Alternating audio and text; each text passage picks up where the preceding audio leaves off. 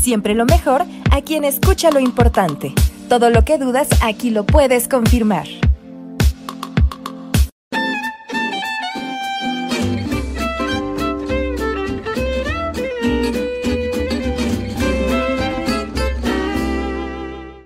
Hola a toda la comunidad normalista que nos escucha el día de hoy, en especial al público de la Escuela Rosario María Gutiérrez Skilsen. Sean bienvenidos a este nuevo programa, Ciudadanos con Limón y Sal. Les habla su servidora Tila Cruz y me acompaña Mafer Herrera. Un gusto estar aquí. Gracias, Tila. De nada. Como dije hace un momento, el programa tiene por nombre Ciudadanos con Limón y Sal. Mafer, ¿podrías decirnos qué significa nuestro nombre de este programa? Claro que yes. Yes. Bueno, cuando compramos unos taquitos o alguna fruta, le ponemos sal y limón para que sepa más rico. Pues así será este podcast, para comentar el tema con más sabor, y nos reunimos para vivir las experiencias de aprender y compartir en este programa. Claro, como todos, con todo, cuando alguien le echa sal y limón a la comida sabe muchísimo mejor, y así igual queremos que este programa así sea, ¿verdad? Claro. Les compartiré una frase. La ética es saber la diferencia entre lo que tienes derecho de hacer y lo que es correcto hacer, por Potter Stewart. Así que el tema de hoy es evolución de los enfoques de la enseñanza de la asignatura de Cívica y Ética en México. ¡Comencemos!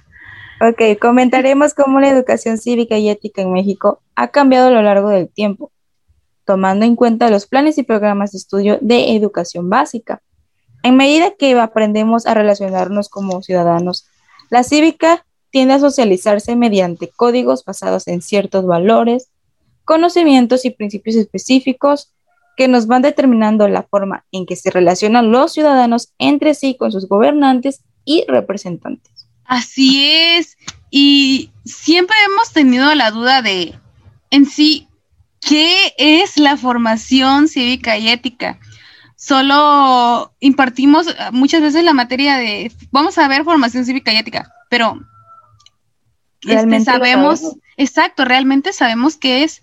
Y mira, ¿te parece si lo dividimos cada concepto? ¿Te parece? Claro, okay. Perfecto. Mira, la formación busca el desarrollo intelectual y moral de la persona mediante procesos formativos centrados en el desarrollo de competencias cívicas y éticas. Ahora, en la cívica, ¿qué significa? Que contribuye a que se reconozca como sujeto de derechos y miembros de la comunidad, ya sea política o social, y promoviendo intereses públicos y la participación democrática, es decir, entre todos, ¿verdad? Claro. Ahora, para ti, ¿cómo sería la ética? Bueno, para mí es que nos permite fundamentar de forma ya sea lógica y autónoma los principios de valoración y normas de acción. Entonces, la formación cívica y ética es un conjunto de principios que rigen la conducta humana, con lo cual el ser humano va adquiriendo su identidad y su propia dimensión social. Nos sirve para crear los nuevos valores sociales y humanos. Claro, entonces ya la formación cívica y ética como tal es el conjunto de acciones, de principios, valores que nos va a conducir hacia como tal una conducta humana.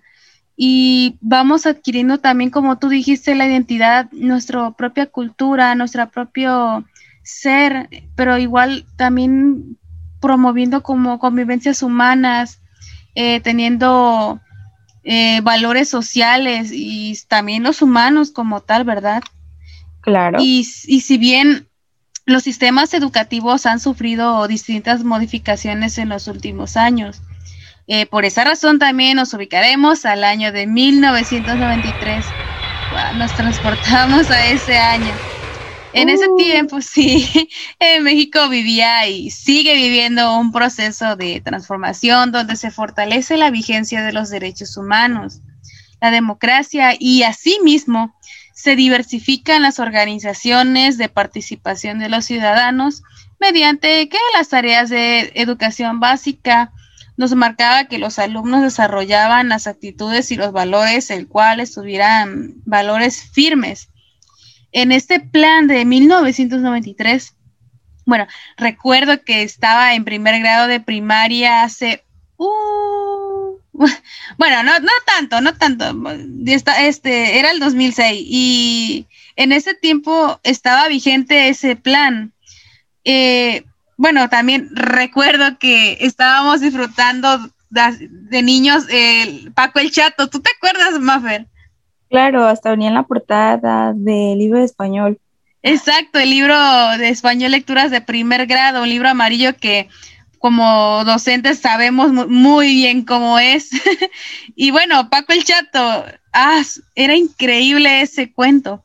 Y la verdad, los niños de ahora, de la primaria actualmente, no saben lo que era regañar a Paco por no hacerle caso a su abuela. O sea, lo único que tenía que hacer era quedarse afuera de la escuela, esperando a su abuelita. Era lo único que tenía que hacer.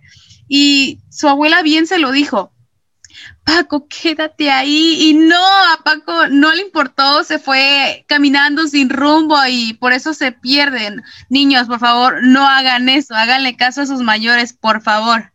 Y ya regresando de esa anécdota, que la verdad era increíble, pero el enfoque nos menciona que frente a los retos que plantean los cambios del mundo contemporáneo, es necesario fortalecer la identificación de niños y jóvenes con valores, principios y tradiciones que caracterizan a nuestro país. Escuchen bien, tradiciones, igual con los valores y principios. Al mismo tiempo, se trata de formar ciudadanos mexicanos respetuosos de la diversidad cultural de la humanidad, es decir, que respetemos la cultura de cada uno, por ejemplo, de una comunidad, de un país, un estado, de cualquier lado, pero siempre y cuando que respetemos esa diversidad cultural.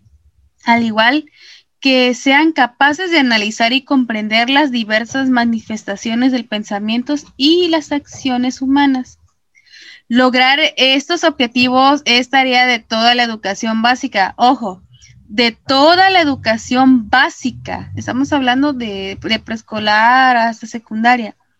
De la familia y de la sociedad. Es muy importante esos puntos.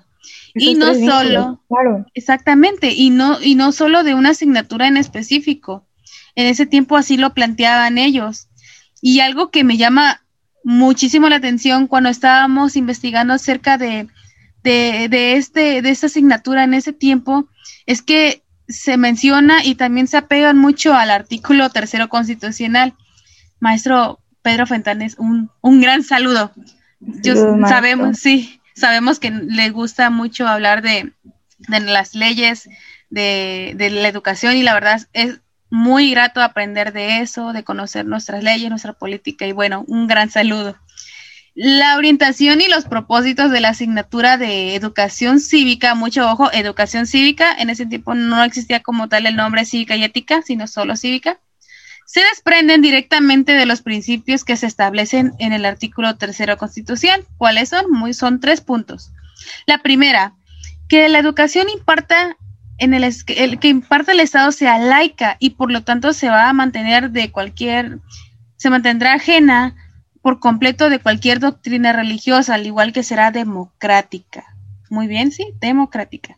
La segunda, la educación deberá fortalecer en el educando la conciencia nacional y el amor a la patria, es decir, que se fomente mucho lo que son la Constitución, cómo los ejercen, los poderes de la nación y sobre todo que se fomente el amor a nuestro país. Y por la tercera, que es la educación, deberá contribuir a la mejor convivencia humana.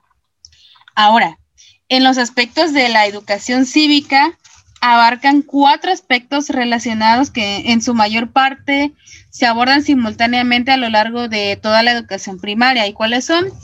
La primera es formación de valores. La segunda, donde también entra la tercera, es conocimiento y comprensión de los derechos y deberes. Y la cuarta, que es el fortalecimiento de la identidad nacional. Y pues en sí, este plan lo manejaba muy, muy generalizado, o sea, muy en general. Eran puntos muy específicos, el cual se indicaba a los alumnos que se tenía que aprender, es decir, vamos a conocer solo los valores, vamos a tener una sana convivencia con los demás, conozcamos nuestros derechos y obligaciones y tengamos amor a nuestra patria. Y eso era todo. En sí el plan no se extendía a otras cosas, era nada más eso. Y bueno, ¿cómo lo ves en ese aspecto, Fernanda? Mafer, perdón. No te preocupes, wow.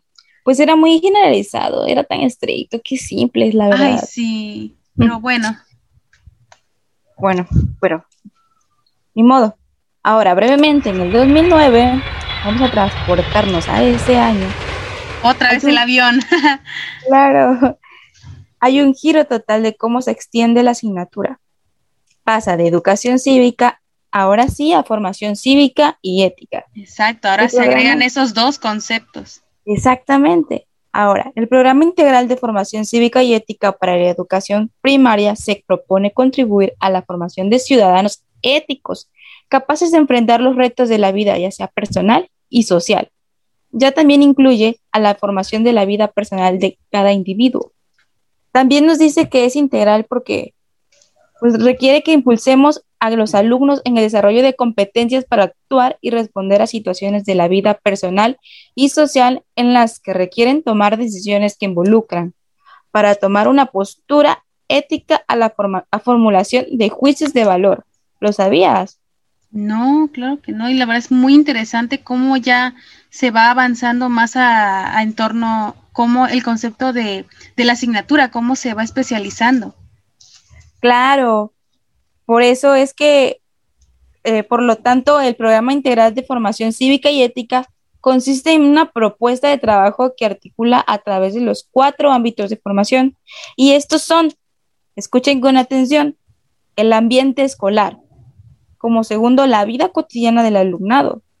Como tercero, la asignatura. Y como cuarto, el trabajo transversal con el conjunto de asignaturas, o sea, la relación con otras materias, Tila. Sí, mira, qué interesante, porque aquí ya vamos avanzando. Aquí ya se anexa el punto número 2 que nos dijiste, que era la vida cotidiana del alumnado.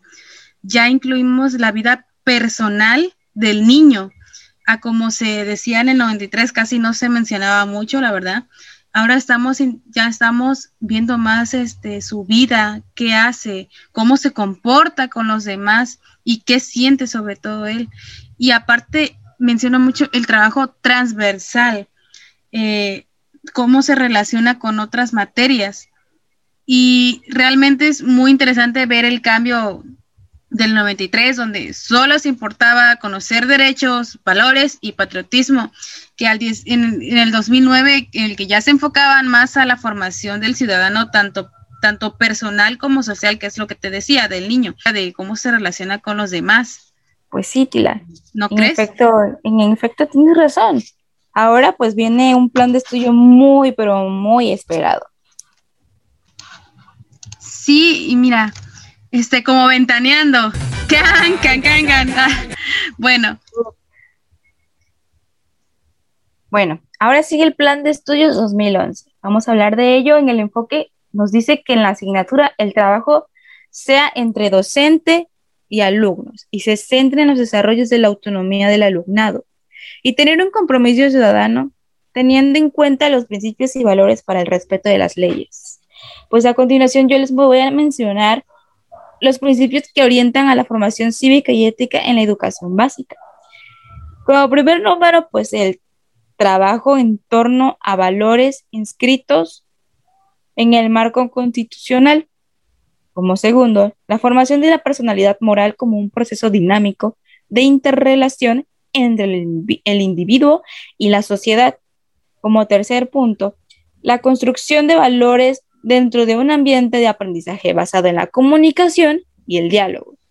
Como cuarto, el fortalecimiento de una cultura de la prevención. Y por último, pues el aula y la escuela como espacios de aprendizaje de la democracia. ¿Qué te parece, Tila? Interesante. Y algo que me dio mucha risa y bueno, ahorita te lo voy a decir, es que, bueno, dijiste como primer número, me transporté a cuando vamos a prácticas o docentes que les toca... ¿elaborar el homenaje? Elaborar el homenaje para el día lunes. Cuando los niños dicen, como primer número presentaré, saludaremos a nuestra bandera nacional y todos firmes ya, o sea, me recordó muchísimo y la verdad, extraño estar otra vez en las aulas, esperemos pronto regresar. Esperemos. Y esto, sí, y esto aún no termina. Considero que hay un plan de estudios en el que están más ansiosos de conocer, que es el plan de estudio 2017. Pues el que tanto esperamos. Sí, el que se espera más, pues es el que actualmente está vigente para primero y segundo grado, pues ya como todos sabemos, se sigue utilizando el de 2011 para tercero a sexto grado, es decir, aún se utilizan esos dos planes. Y en sí, él lleva por nombre Aprendizajes para la Educación Integral del Plan de Estudio 2017, la asignatura de Formación Cívica y Ética conforma su enfoque con saberes y métodos provenientes de diversas disciplinas que sirven de fundamento para seleccionar y organizar un conjunto de experiencias de aprendizaje sistemáticas acordes con las características, necesidades e intereses de los estudiantes, ¿sí? Y algo muy importante, los principales protagonistas del proceso de aprendizaje, ¿quiénes son? Los alumnos. Mucho ojo, aquí se centra muchísimo en los alumnos.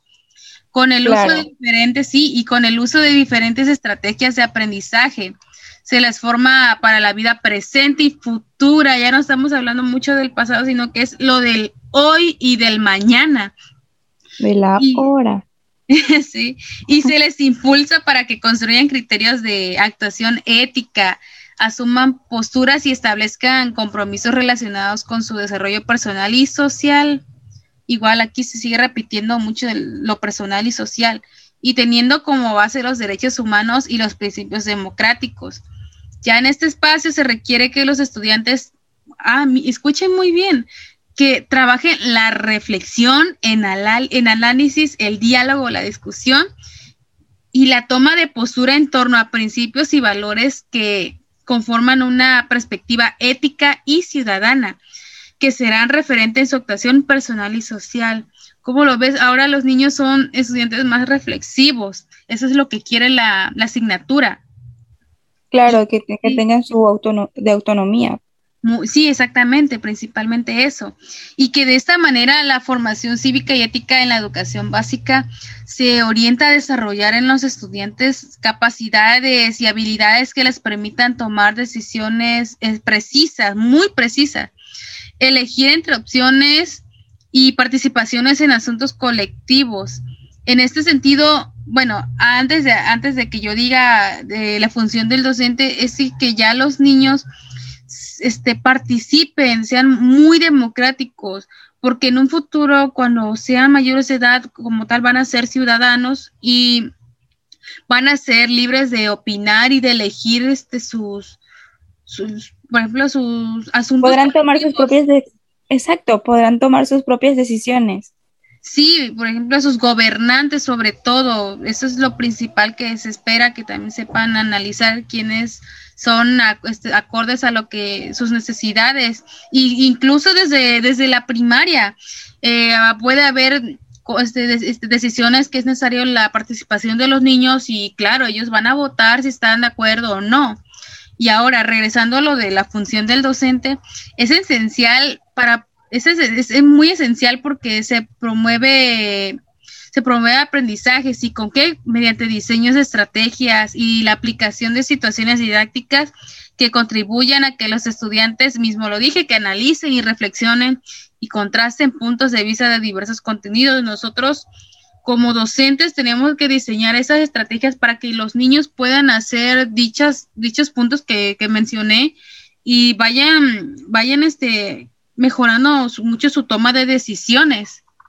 Y algo extra por decir es cómo los libros de texto tomaban la asignatura como tal. Nosotros investigábamos, si te acuerdas, los libros de texto de la generación del 93, y yo recordaba que yo de primero, más cercanamente de primero a tercero o cuarto grado, yo te preguntaba si vimos formación y tú me decías que sí, pero yo recuerdo que no, yo nunca vi formación en esos años. Y sí, no sé si recuerdas eso.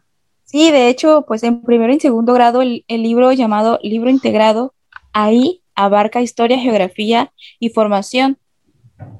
Pero pues ya en cuarto grado había un libro que de Conoce nuestra Constitución, donde estaban los temas de leyes, la Constitución, entre otras cosas. Exacto, era el libro integrado, ese es el que teníamos nosotros en esos tiempos, que pues ahí abarcaban esas asignaturas, o sea, era una mezcla de eso. Y sí, el de cuarto grado de Conoce nuestra Constitución, ese recuerdo que sí lo llevábamos, y creo que en la portada ahí está Paco el Chato. Sí. Qué lindo. Y bueno, y fue hasta 2008 que actualizaron los libros de texto, y a partir de primer grado pues ya veían como tal la asignatura de formación, ya era más individual, y la verdad pues era muy interesante, ¿no crees? Claro, así es, y actualmente la Secretaría de Educación Pública, la SED, anunció la creación de una nueva asignatura denominada Vida Saludable, que lo podemos ver ahora con la pandemia, así como cambios en el contenido de la materia de formación cívica y ética que aplicarán desde preescolar hasta secundaria. Pues ahora se hizo énfasis más que nada en el fortalecimiento cívico ciudadano, en los valores de justicia, libertad, honestidad y respeto. La materia formación cívica y ética. ¿Puedes creerlo? Y pues sí, la verdad, Vida Saludable se anexó ahora en el nuevo ciclo escolar, para que los niños pues se fomentara la alimentación más rica en frutas, verduras, alimentos, igual de acorde al plato del buen comer, igual a la jarra de buen beber. Y pues claro, podemos reflexionar cómo ha ido evolucionando la enseñanza de la asignatura. Lo que antes no era tan destacable ahora es muy importante, porque fomentamos ahora más la cultura, los valores y los principios que nos distinguen como ciudadanos. Claro, pero bueno, me duele decirlo, pero pues ya para concluir el tema de hoy, vamos a decir los siguientes puntos. Claro, vamos a resumir 5 puntos de todo lo que vimos en el tema.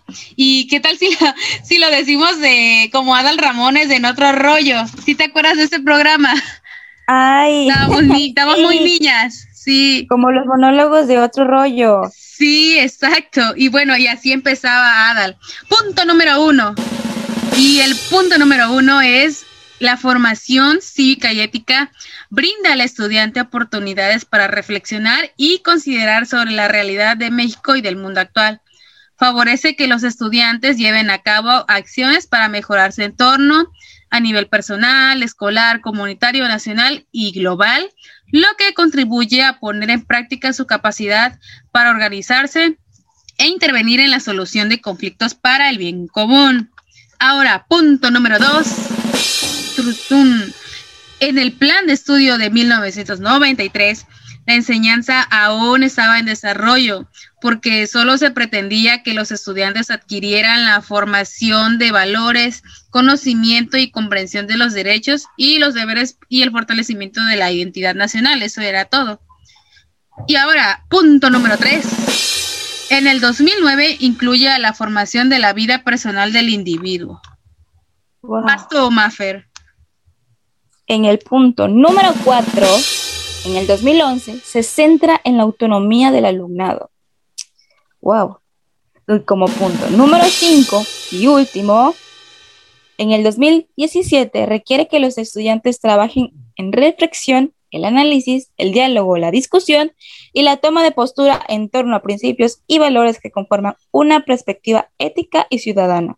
De este modo, el docente, para promover esos aprendizajes, diseña estrategias aplicadas en situaciones didácticas. Interesante. Y de esta manera resumimos en 5 puntos lo que pues hablamos de todo el tema del día de hoy. Y ahora, esta sección ha llegado a su fin. ¿Qué? ¿O no? Ay, ¿es en serio? 5 minutos más. La verdad, se nos acabó el tiempo. Ojalá hubiéramos seguido un poquito más. Bueno, muchas gracias, Tila, por estar conmigo para platicar acerca de este tema tan interesante para maestros y docentes en formación. Y wow, el tiempo se fue muy, muy, muy rápido, la verdad. Los invitamos a reflexionar sobre el impacto que ha tenido los cambios de los enfoques de la cívica y ética y para nosotros como docentes aplicarlos en nuestra práctica educativa. Sí, igualmente, Mafer, muchas gracias por estar aquí y la verdad el tiempo se nos fue volando y bueno, ¿qué más queda? También agradecemos a todos los que nos acompañaron a escuchar este programa muy lindo que fue dedicado para ustedes, alumnos de normalistas de primer semestre, de cuarto, sexto, incluso los que van a egresar, los que apenas van a egresar, igual mucho éxito, igual egresados, maestros, para toda la comunidad docente, estudiantes. Y este programa que se llama Ciudadanos con Limón y Sal les agradece mucho. Y retomando el nombre del tema de hoy, que es la evolución de los enfoques de la enseñanza de la asignatura cívica y ética en México, hay una frase con la que quiero concluir, el cual es: para saber si alguien tiene ética, no hay que preguntarle por su carné, sino por su comportamiento, de Pablo Castellanos. Mi nombre es Tila Cruz y hasta la próxima. Hasta la próxima. Adiós.